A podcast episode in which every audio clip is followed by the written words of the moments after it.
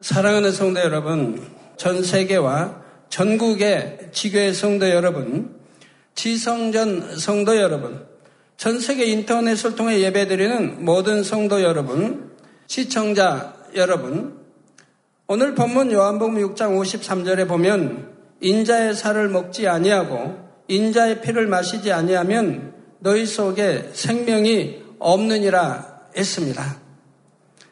예수 그리스도가 인류의 구세주이심을 알고 천국과 지옥이 있음을 머리로 안다 해도 그 지식으로 구원을 받을 수 있는 것이 아닙니다.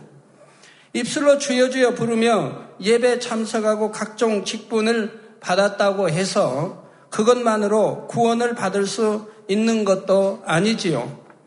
성경에서는 반드시 인자의 살과 피를 먹고 마셔야 영생할 수 있고 그렇지 않으면 우리 안에 생명이 없다고 알려주고 계십니다.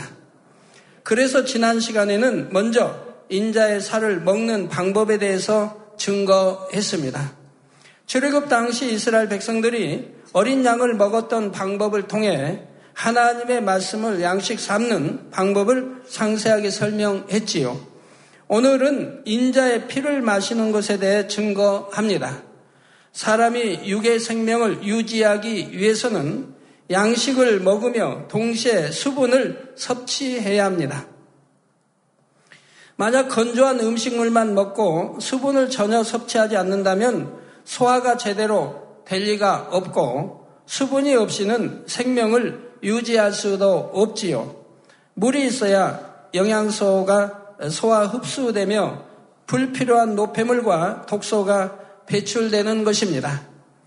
영적으로도 마찬가지입니다.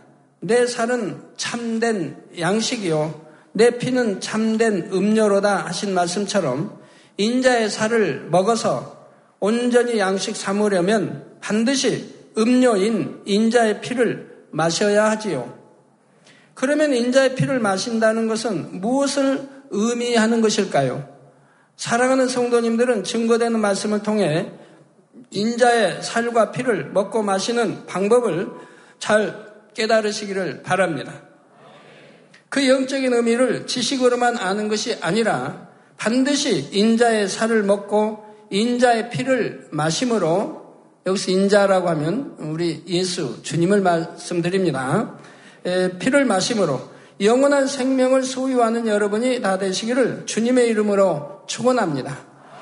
사랑하는 성도 여러분, 오늘 말씀의 결론부터 말씀드리면 우리가 인자의 피를 마신다는 것은 하나님의 말씀을 믿음으로 행해 나가는 것을 의미합니다. 지난 시간에 인자의 살을 먹는 것은 하나님의 말씀을 양식 삼는 것이라 했지요. 어린 양을 먹을 때는 불에 구워 먹어야 하는 것처럼 하나님의 말씀을 읽고 들을 때도 성령의 감동함 속에서 깊은 영적인 의미를 깨우치고 마음의 양식 삼아야 한다 했습니다. 그런데 어린 양을 온전히 양식 삼기 위해서는 지식적으로 그 의미를 깨달을 뿐 아니라 그 말씀이 성령의 감동 속에서 여러분의 마음에 임해야 합니다. 66권 성경에 기록된 하나님의 말씀을 부지런히 듣고 읽어서 지식으로 쌓을 뿐 아니라 그 말씀을 마음에 온전히 임하게 하는 것이 바로 말씀을 양식 삼는 것입니다. 마음의 양식을 삼는다는 것과 지식으로만 담는 것은 어떤 차이가 있을까요? 머리에 기억된 것은 잊어버릴 수도 있고 진리에 지식적으로 안다고 해서 진리를 지식적으로 안다고 해서 그대로 행할 수 있는 것은 아닙니다. 여러분이 성경을 암송할 때도 입술로만 줄줄 외는 것이 아니라 그 영적인 의미를 되새기면서 묵상하고 그 의미를 마음의 양식 삼아야 합니다. 이렇게 마음의 양식 삼은 것은 여러분의 삶 가운데 행함으로 나올 뿐 아니라 세월이 지나고 기억력이 떨어져서 정확한 성경 구절은 잊어버린다 해도 마음에 읽어진 내용은 그대로 남아 있지요. 예를 들어 마태복음 5장 44절에 보면 나는 너희에게 이르노니 너희 원수를 사랑하며 너희를 핍박하는 자를 위하여 기도하라 하셨습니다. 이 말씀을 안다고 해서 원수가 악을 행하고 자신을 핍박할 때 말씀대로 상대를 사랑할 수 있는 것은 아닙니다. 머리로만 알고 마음에 이루지 않았다면 감정이 상하고 상대가 미워지며 심지어 악을 악으로 갚게 되는 경우도 있지요. 그러나 사랑하라는 말씀을 마음의 양식 삼은 사람은 이 말씀이 몇 장 몇 절에 있는지는 잊어버렸다 해도 상대가 악을 행할 때 저절로 자기 안에서 사랑과 극률이 우러납니다. 그리고 상대를 위해 진심으로 기도해 주게 되지요. 이것이 주님 마음이죠. 저 양식 삼으면 주님 마음을 담기 때문에 이렇게 사랑하는 마음으로 기도가 나올 수 있는 것이지요. 이렇게 인자의 살을 양식 삼아 가면 비진리로 물든 까만 마음이 점점 하얀 마음으로 변하게 됩니다. 마치 음식을 먹고 물을 마시면 노폐 물은 몸에서 빠져나오고 양분이 흡수되는 것처럼 인자의 살을 마음의 양식 삼는 만큼 진리는 채워지고 비진리는 빠져나오는 것입니다. 사랑을 양식 삼으면 미움이 빠져나갑니다. 온유함을 양식 삼으면 혈기가 빠져나가며 겸손을 양식 삼으면 교만이 빠져나가지요. 자, 여러분. 예를 들어서 사랑을 양식 삼으면 미움이 빠져나가는데 미움만 빠져나가는 게 아닙니다. 미움 안에 부수적으로 딸린 잔뿌리들도 다 빠져나갑니다. 즉 시기하지 마라 질투하지 마라. 미워하기 때문에 시기 질투가 나오죠. 사랑한다면 시기 질투가 나올 리가 없습니다. 부모님들이 자기 자녀들이 잘 되면 시기 질투합니까? 오히려 좋아하고 행복해하지 않습니까? 자기 자녀들이 칭찬을 받으면 시기 질투합니까? 행복하고 좋아하죠. 왜? 사랑하기 때문에. 내가 낳은 자식을 사랑하기 때문에 그 자녀가 잘 되는 것을 오히려 기뻐한다 이 말입니다. 그리고 행복해 한다 이 말입니다. 이렇게 사랑한다고 하면 시기하지 않으며 질투하지 않습니다. 그러니 수군될 리가 없는 것이고요. 그리고 어떤 나쁜 마음이나 감정을 품을 리가 없고 어떤 나쁜 생각을 할 리가 없고 항상 좋게 보고 좋게 말하고 좋게 생각하게 되는 것이지요. 온유함을 양식 삼으면 혈기가 빠져나가면 마찬가지입니다. 혈기만 나가는 게 아니라 부서 많은 것들이 재해진다 이 말입니다. 겸손도 마찬가지입니다. 원래 하나님께서 사람을 창조하셨을 때는 전혀 죄와 악이 없는 진리의 마음이었습니다. 그런데 아담의 범죄 이후로 비진리를 하나하나 마음에 받아들이게 되었고 비진리가 들어오는 만큼 원래 있던 진리는 빠져나갔지요. 비유를 들자면 하얀 마음이 점점 더러워져서 까만 마음으로 변해버린 것입니다. 그런데 이제 여러분이 인자의 살을 먹고 하나님의 말씀을 양식 삼아가면 진리가 하나하나 마음에 채워지며 반대로 비진리가 빠져나가는 것입니다. 내 마음에 악이 빠져나갑니다. 어둠이 빠져나갑니다. 이 비진리가 빠져나가면 생각 속의 악도 사라집니다. 생각 속에 비진리 어두움도 사라집니다. 그러니까 로마서 8장에 있는 대로 육신의 생각은 하나님 원수되는데 그리고 하나님 법에 굴복할 수도 없는데 하나님을 기쁘시게 할 수도 없는데 이 육신의 생각이 없어지게 된다 이 말입니다. 그러니까 하나님을 기쁘시게 할 수 있고 또 하나님 말씀대로 살아가게 되고 이렇게 된다 이 말입니다. 그 성령의 밝은 음성 인도를 받아 나갈 수가 있게 된다 이 말입니다. 이렇게 말씀을 양식 삼으려면 사람의 힘만으로는 되지 않습니다. 성령의 감동함을 통해 말씀을 깨달을 뿐 아니라 불같은 기도를 통해 마음의 악을 버리게 하시는 하나님의 은혜와 능력을 받아야 하지요. 그러면서 꼭 필요한 것이 있는데 바로 말씀을 믿고 그대로 지켜 행하는 자신의 노력입니다. 이러한 행함이 바로 인자의 피를 마시는 과정이지요.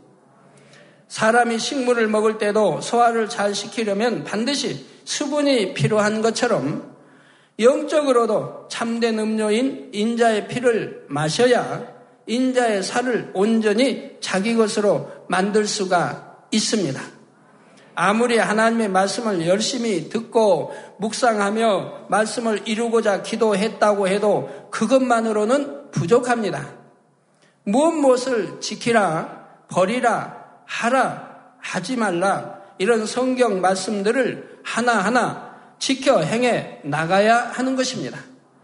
행함이 없으면 하나님의 역사를 체험할 수가 없고 자신이 직접 하나님의 역사를 체험하지 못하면 보고 들은 지식적인 믿음에서 더 나아가지를 못합니다. 건강도 마찬가지고 축복도 마찬가지고 모든 응답이 마찬가지입니다. 내가 그만큼 빛 가운데 진리로 들어가는 만큼 하나님과 교통을 이루며 응답이 되어지고 영혼이 잘 되는 만큼 범사가 잘 되니 축복을 받아 나가고 건강해지는 것이지요. 여러분들이 다 체험하시는 겁니다. 이 재단에 오기 전에는 여러분들 자신도 또 가족 자녀들도 늘 병원살이를 했던 것이 이 재단에 와서 말씀을 듣고 변화돼 가니 이젠 병원에 가지 않아도 약 먹지 않아도 건강히 살아가신다 이 말입니다. 야고보스 2장 22절에 내가 보거니와 믿음이 그와 그의 행함과 함께 일하고 행함으로 믿음이 온전케 되었느니라 한 대로 들은 말씀을 지켜 행할 때 그 행함을 통해 영적인 믿음이 쌓이는 것입니다. 여러분이 처음부터 큰 믿음을 가지고 신앙생활을 하는 것은 아니지요. 처음에는 겨자씨만한 믿음밖에 없지만 그 작은 믿음이라도 행함으로 내 보일 때 하나님께서는 믿음대로 은혜를 체험하게 하십니다. 이렇게 하나님의 역사를 체험하고 나면 그로 인해 더 큰 믿음을 소유하게 되고 다음번에는 더 큰 행함을 내 보일 수 있게 되지요. 우리 성도님들도 그렇습니다. 여러분이 말씀을 통해 그리고 많은 간증을 통해 하나님의 역사에 대해 보고 들었기 때문에 이것이 여러분 안에 믿음의 씨앗으로 심어집니다.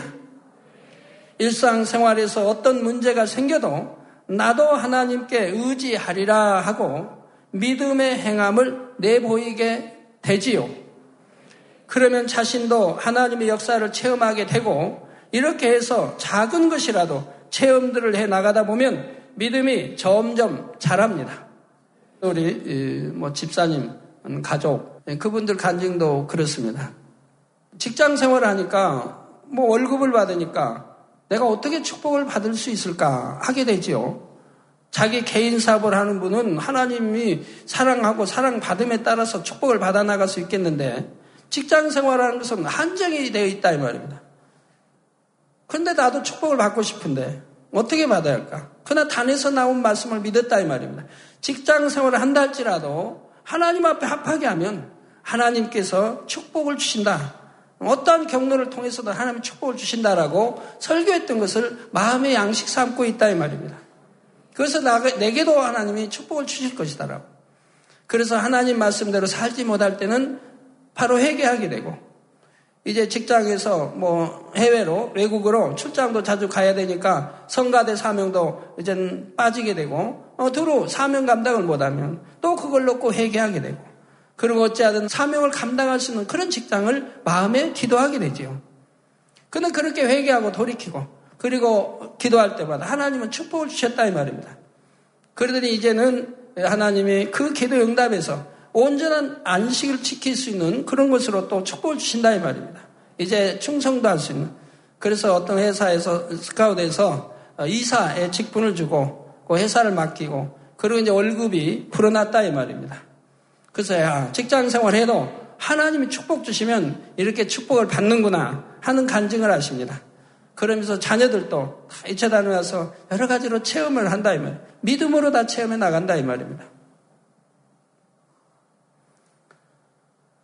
그래서 결국 사람이 해결할 수 없는 더 크고 중요한 문제를 만나게 될 때도 담대하게 하나님께 의지할 수 있게 되는 것입니다. 제가 개척하기 전 어린 세 딸들을 통해서도 각각 큰 체험을 한 것이 있었습니다. 물론 여러분들 전에 들으셨지만 딸들에게 한 차례씩 어려움이 왔을 때 그때마다 하나님 앞에 믿음을 내보이는 행함을 통해 더 큰 믿음을 가질 수가 있었지요.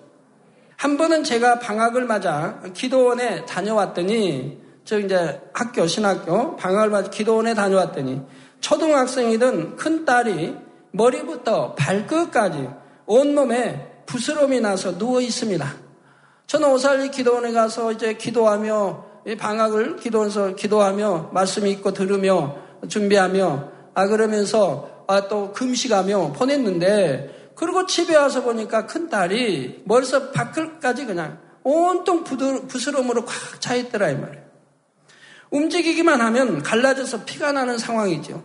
이 몸을 움직이면 그냥 갈라져가지고 피가 흐릅니다. 또 둘째는 트럭과 부딪히는 사고를 당한 적이 있습니다. 이 미경 목사를 말합니다.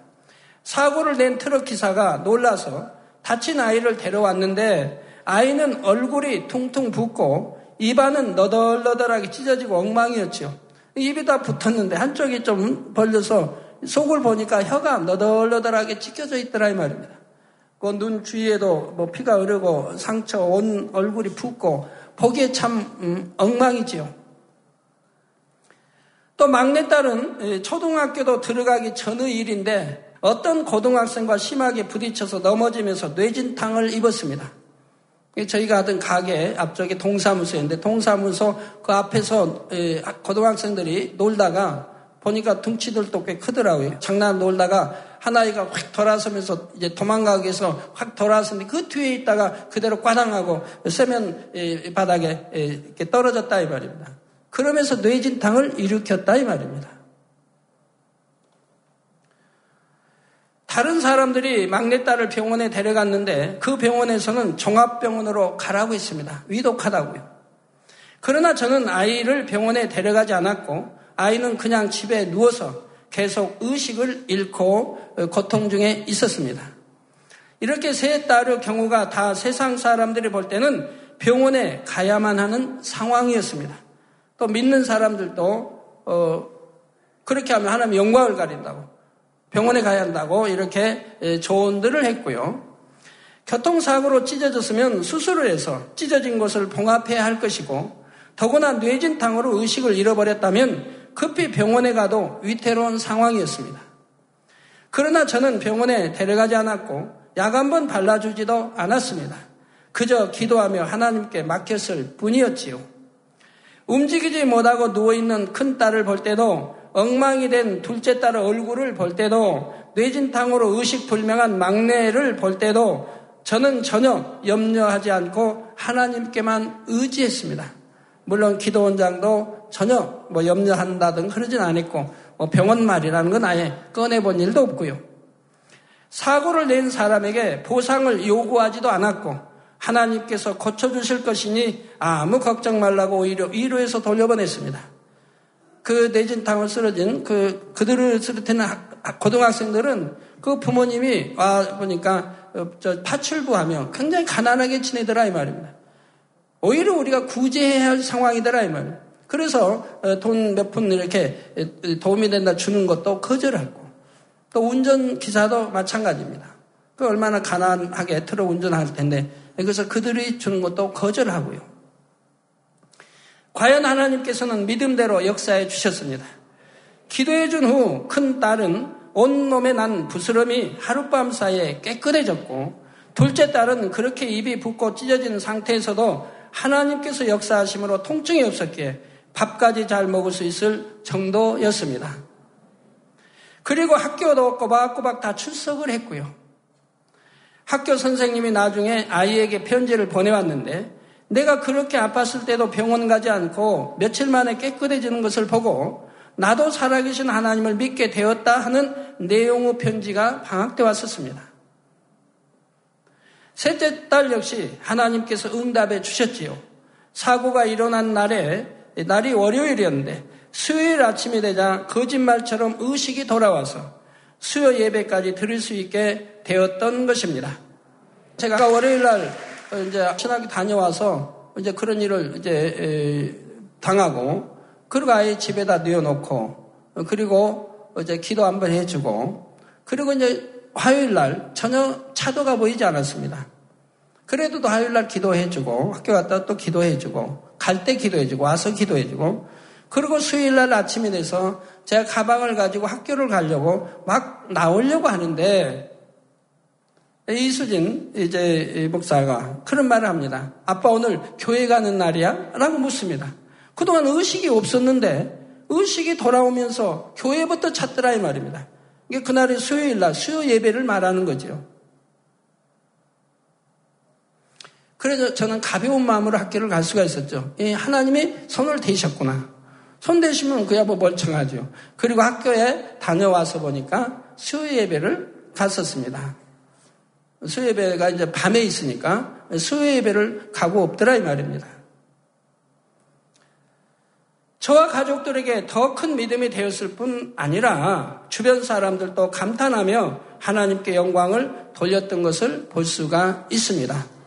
이미영 목사 같은 경우는 제가 금식도 하고 이렇게 기도 보내다 왔는데 왜 저런 일이 내가 없는 사이에 있었을까 하고 어제 기도론장에게 물었지요. 분명히 하나님과 어떤 잘못이 있을 거다. 회개할 걸 찾으라고. 그랬더니 이제 제가 없는 사이에 그 새벽 기도를 몇 번 빠졌던 것 같아요. 그리고 집에서 뭐 기도를 하고 이랬다고 그래요. 그런데 그게 이제 하나님이 그대로 두시면 담이 되니까 헐게 하시려고 그런 역사를 베풀었던 것 같습니다. 그래서 즉시 그걸 회개시켰고 그리고 와서 그리고 제가 기도해 줬더니 밤사이에 하나님 치료하셔서 아침에는 거짓말같이 전부 딱지가 입혀서 이렇게 이제 저절로 떨어질 정도로 그렇게 깨끗해졌더라 이 말입니다. 그리고 며칠 남은 동안에 이제 방학 숙제하고 그리고 학교 갈 수 있도록 하나님이 때에 맞춰 역사를 해 주시더라 이 말입니다. 여러분의 범사에도 마찬가지입니다.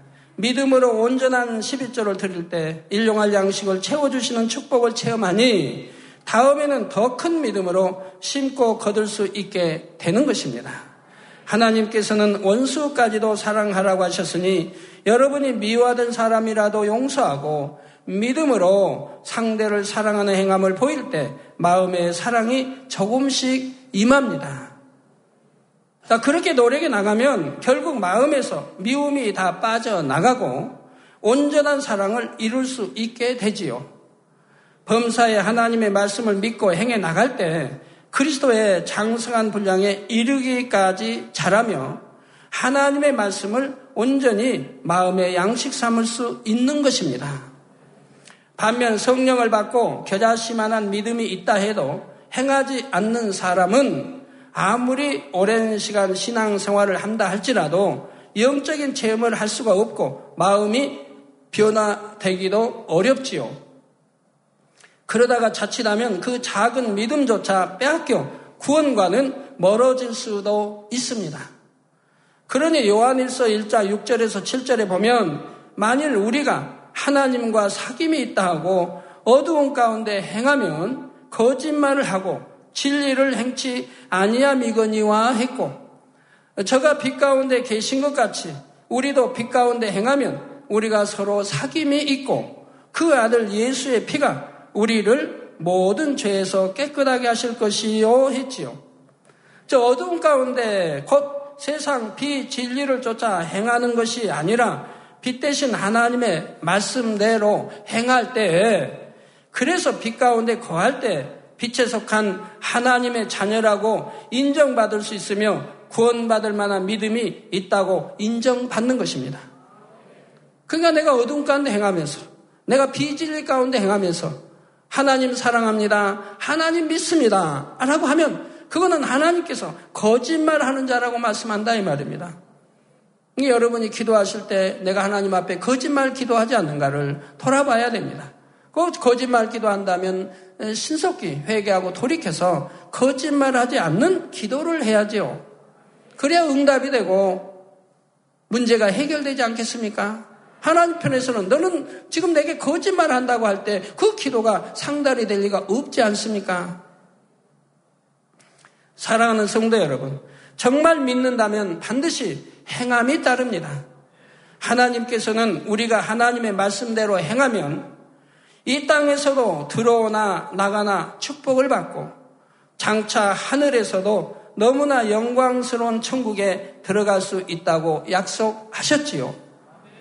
또한 범사의 믿음으로 하나님만 의지하면 어떤 문제도 해결해 주신다고 약속하셨습니다. 여러분이 성경을 하나님의 말씀으로 믿고 정말로 하나님을 신뢰한다면 반드시 그 말씀대로 행하게 됩니다. 물을 마시면 갈증이 해소된다는 것은 그것을 믿으면서 시원한 물을 눈앞에 두고 아이고 갈증 나서 못 견디겠네 하면서 마시지 않는 사람이 있겠는지요? 여름에 뭐 한 30도 넘어 35도 40도 나간다고 해보세요. 땀은 막 비워도 다지요. 금방 갈증을 느끼죠. 갈증 느낄 때는 얼마나 물이 가장 물이 사모되지요. 근데 갈증이 나는데도 물이 있는데도 물을 마시지 않으면서 갈증나 갈증나 하는 그런 어리석은 사람이 어디 있겠습니까? 한 사람도 없을 거 아닙니까? 제이 물을 마시면 갈증이 해소되지 않는다고 제 믿지 않기 때문에 어, 이 물을 마시면 내게 어떤 해가 된다고 믿기 때문에 갈증이 나도 물을 안 마시는 거지 믿는다 하면 갈증이 나면 누구나 물을 마실 것이라 이 말입니다. 믿지 않으니까 마시지 않는 것입니다. 또 만약 부산의 바닷가 어느 지점에 가면 수억 원어치의 보물이 묻혀 있는데 서울에 있는 사람이 부산까지 걸어갔다 걸어오면 그 보물을 가져올 수 있다고 합시다. 이게 단서가 붙어 있어요. 그 보물을 가질 수 있는데 걸어가야 돼요, 부산까지. 그럼 한 열흘 걸려서 걸어가야 되고 보물을 또 찾았으면 그걸 가지고 걸어와야 된다 이 말입니다.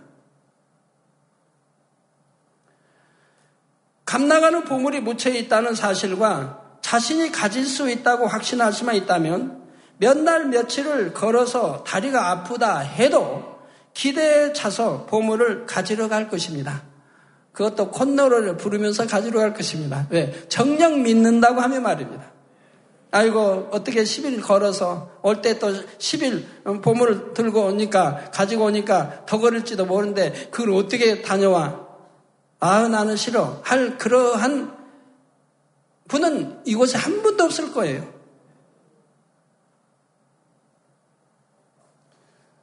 안 간다고 하면 안 믿기 때문이고 그걸 허무맹랑 거짓말로 믿지 않기 때문에 안 가는 것이지. 정녕 믿는다고 하면 갈 거 아니겠습니까? 예, 수억 원어치 보물을 가져온다면 일색을 일해서 벌어야 할 돈인데 누가 가지 않겠습니까? 다 갈 겁니다.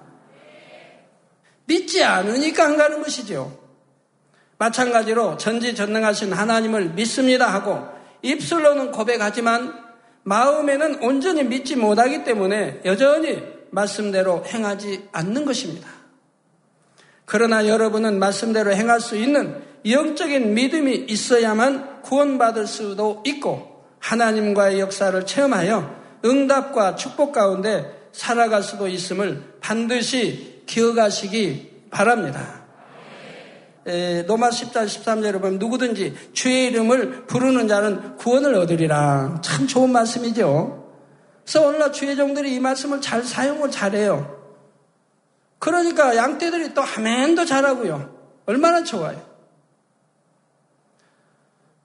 죽을 수밖에 없는 죄인들을 예, 주 예수 그리스도 이름으로 구원하신 하나님의 한량없는 사랑을 나타내는 구절인데 그런데 어떤 사람들이 이 말씀을 가지고 자신이 진리 가운데 살지 않는 것을 정당화시키려고 합니다.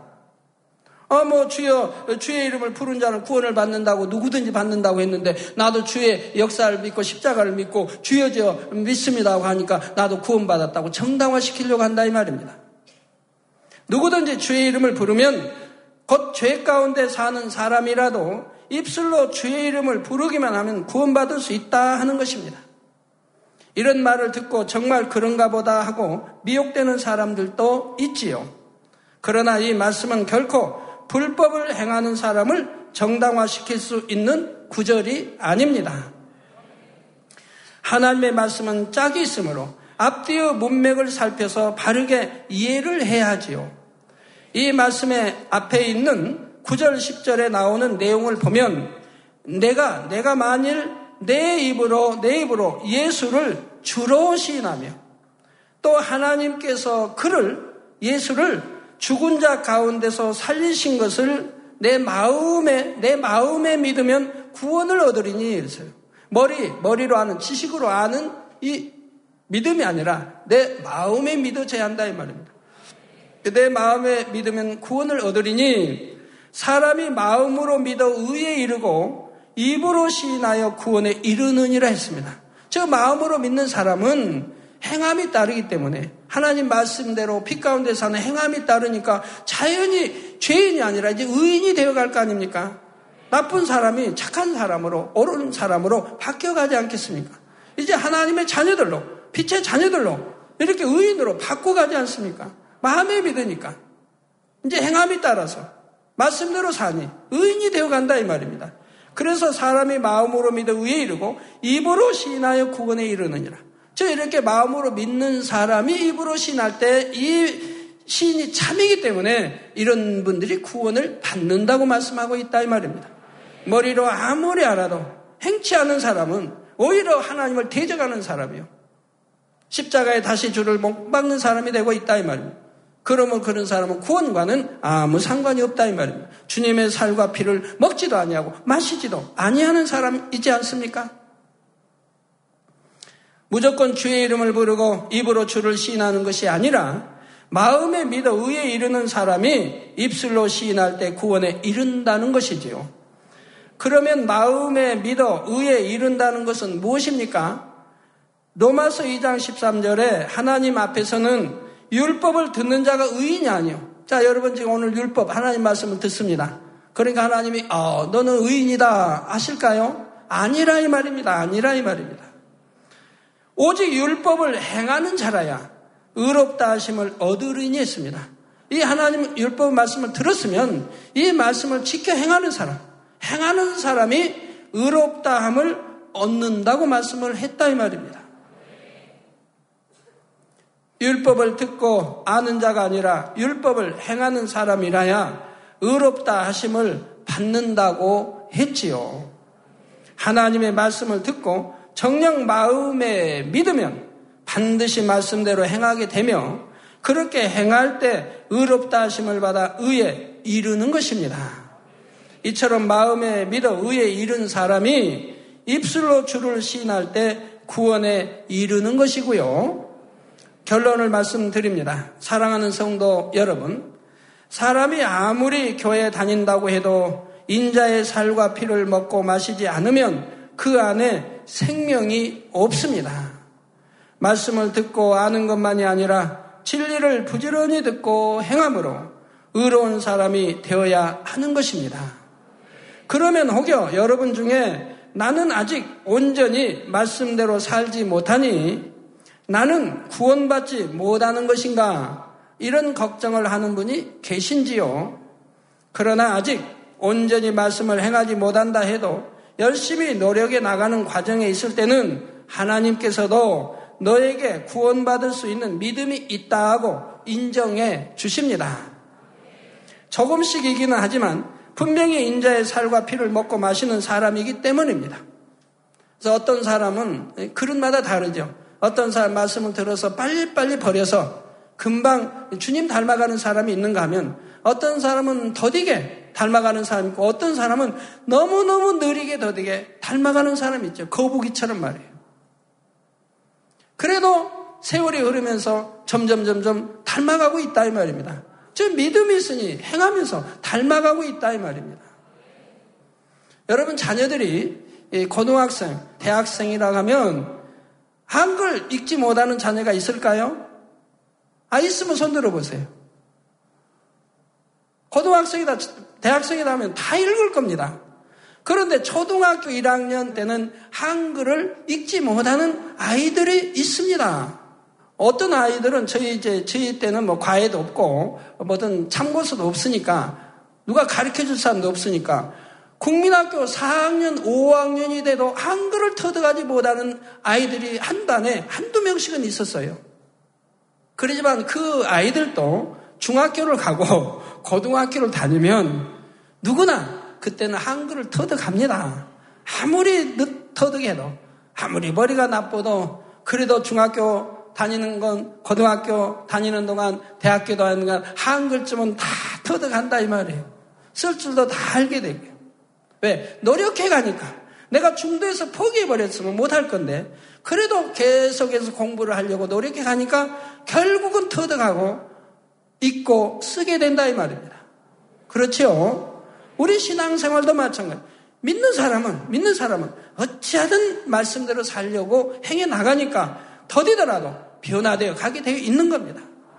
그래서 주님 닮게 되어 있다 이 말입니다. 그러나 이걸 속도에 따라 더 빨리 닮는 거와 느리게 닮는 거와 아주 느리게 닮는 거는 다르죠. 빨리 닮을수록 축복도 빨리 오고 건강하고 좋지 않습니까? 그러나 어떤 사람은 10년간, 20년간 신앙생활을 해도 전혀 주님을 닮아가지 않는 사람도 있습니다. 자기적인 신앙생활 하는 사람. 자기 생각에만 거르고 맞춰서 신앙생활 하려고 하니까 전혀 주님을 닮아갈 수가 없다 이 말입니다. 말씀마다 걸리니까요. 왜 저렇게 말씀하실까? 왜 꼭 저 말씀을 해야 되는가? 안 하면 좋지 않은가? 무슨 말씀마다 이렇게 판단을 한다 이 말입니다. 때때로 진리에서 벗어난 모습을 발견하게 되어도 즉시 회개하여 돌이키고 노력해 나가면 비록 적은 믿음이라 해도 믿음이 있는 것이고 그 믿음으로 영원한 생명을 얻는 것이지요. 그렇다고 해서 이처럼 늘 어린 신앙의 상태에만 머물러 있는 것, 있는 분은 없으시기를 부탁드립니다. 깊은 영적인 말씀을 들으며 크신 하나님의 역사를 항상 체험하는 여러분이라면 누구보다도 큰 믿음을 가져야 합니다. 영으로 온 영으로 들어간 자녀들에게 약속하신 하나님의 모든 축복을 정령히 믿고 소망하심으로 부지런히 인자의 살을 먹고 인자의 피를 마실 수 있어야 하는 것입니다. 사랑하는 성도님들은 인자의 살과 피를 부지런히 먹고 마심으로 온전히 하나님의 형상을 되찾고 반드시 새 예루살렘에 들어가는 하나님의 참 자녀들이 다 되시기를 주님의 이름으로 축원합니다. 할렐루야 전능하신 사랑의 아버지 하나님 이 시간 기도받는 모든 성도님들 위해 안수하여 주옵소서. GCN 방송 시청자들이 인터넷과 화상을 통해 기도받는 지교회와 지성전 그리고 전 세계 하나님의 자녀들 위에도 시공간을 초월하여 역사하여 주시기를 원합니다. 믿어지는 믿음을 주시고 부정적인 생각과 의심의 세력을 물리쳐 주옵시며 모든 시험 환란도 물리쳐 주옵소서. 머리부터 발끝까지 오장육부 뼈 마디마디 온몸의 신경 조직 세포 등 아픈 곳마다 성령의 불로 불로 태우시고 근본의 빛으로 역사하여 주옵소서. 예수 그리스도의 이름으로 명하노니 원수마귀 사단 모든 질병 균 연약함아 물러가라 빛이 여임하라 모든 불친 난치병도 성령의 불로 태워 깨끗게 하여 주옵소서. 말라리아를 비롯한 모든 풍토병도 물리쳐 주옵소서. 감기, 기침, 열, 몸살, 독감 등 각종 유행성 질병도 다 물러가라. 어떠한 유행성 질병 균도 틈타지 않게 지켜 주옵소서. 위암, 폐암, 간암, 유방암, 자궁암, 대장암, 피부암 등 각종 암과 에이즈, 백혈병, 뇌졸중, 고혈압, 저혈압, 심장병, 폐병, 위장병, 당뇨, 부인병, 피부병, 갑상선 질환과 모든 염증도 깨끗게 하여 주옵소서. 소아마비, 중풍, 관절염, 디스크도 온전케 하여 주옵소서. 요통, 두통, 신경통을 비롯한 모든 통증은 사라질지어다. 간질, 자폐증, 우울증, 조울증, 노이로제 등 모든 정신질환도 물러가라. 모든 마비된 것도 풀어지고 일어나 걷고 뛸지어다. 눈도 잘 보이게 하옵시고 귀도 잘 들리게 하여 주옵소서. 소경은 눈을 뜨고 기머거리는 들으며 벙어리는 말할지어다. 각종 사고 후유증도 깨끗게 하시고 부러진 뼈도 붙여 주옵소서. 화상 입은 것도 온전케 하옵시고 화기암 물러가라 열도 물러가라 아버지 흉터 나지 않게 역사해 주시기 원합니다. 마약을 비롯하여 각종 약물과 독극물, 중독도 깨끗함을 입을 지어다. 죽은 신경과 세포가 살아나며 죽은 자도 살아나게 하여 주옵소서. 잉태의 축복도 주시기를 원합니다. 잉태의 축복을 받으라 예수 그리스도의 이름으로 명하노니 원수마귀 사단아 하늘 공중 곳에 잡은 악의 영들아 물러가라. 그의 사자들도 물러갈지니라. 이 땅의 악한 영 더러운 영 거짓되고 간사한 영 의간질하고 미혹하는 모든 어둠들은 물러가라. 모든 흉악의 결박을 풀고 어둠아 물러가라. 빛이 여 임하라. 아버지 하나님 부르짖어 기도할 수 있는 능력을 주시고 죄를 버리고 성결될 수 있는 능력을 주옵소서. 영원히 잘됨 같이 범사에 잘되게 하시고 가정의 복음화도 이루어 주시기를 원합니다. 한 주간도 모든 사고와 재앙으로부터 지켜주시고 불통이 없는 형통한 삶을 살 수 있도록 축복해 주옵소서.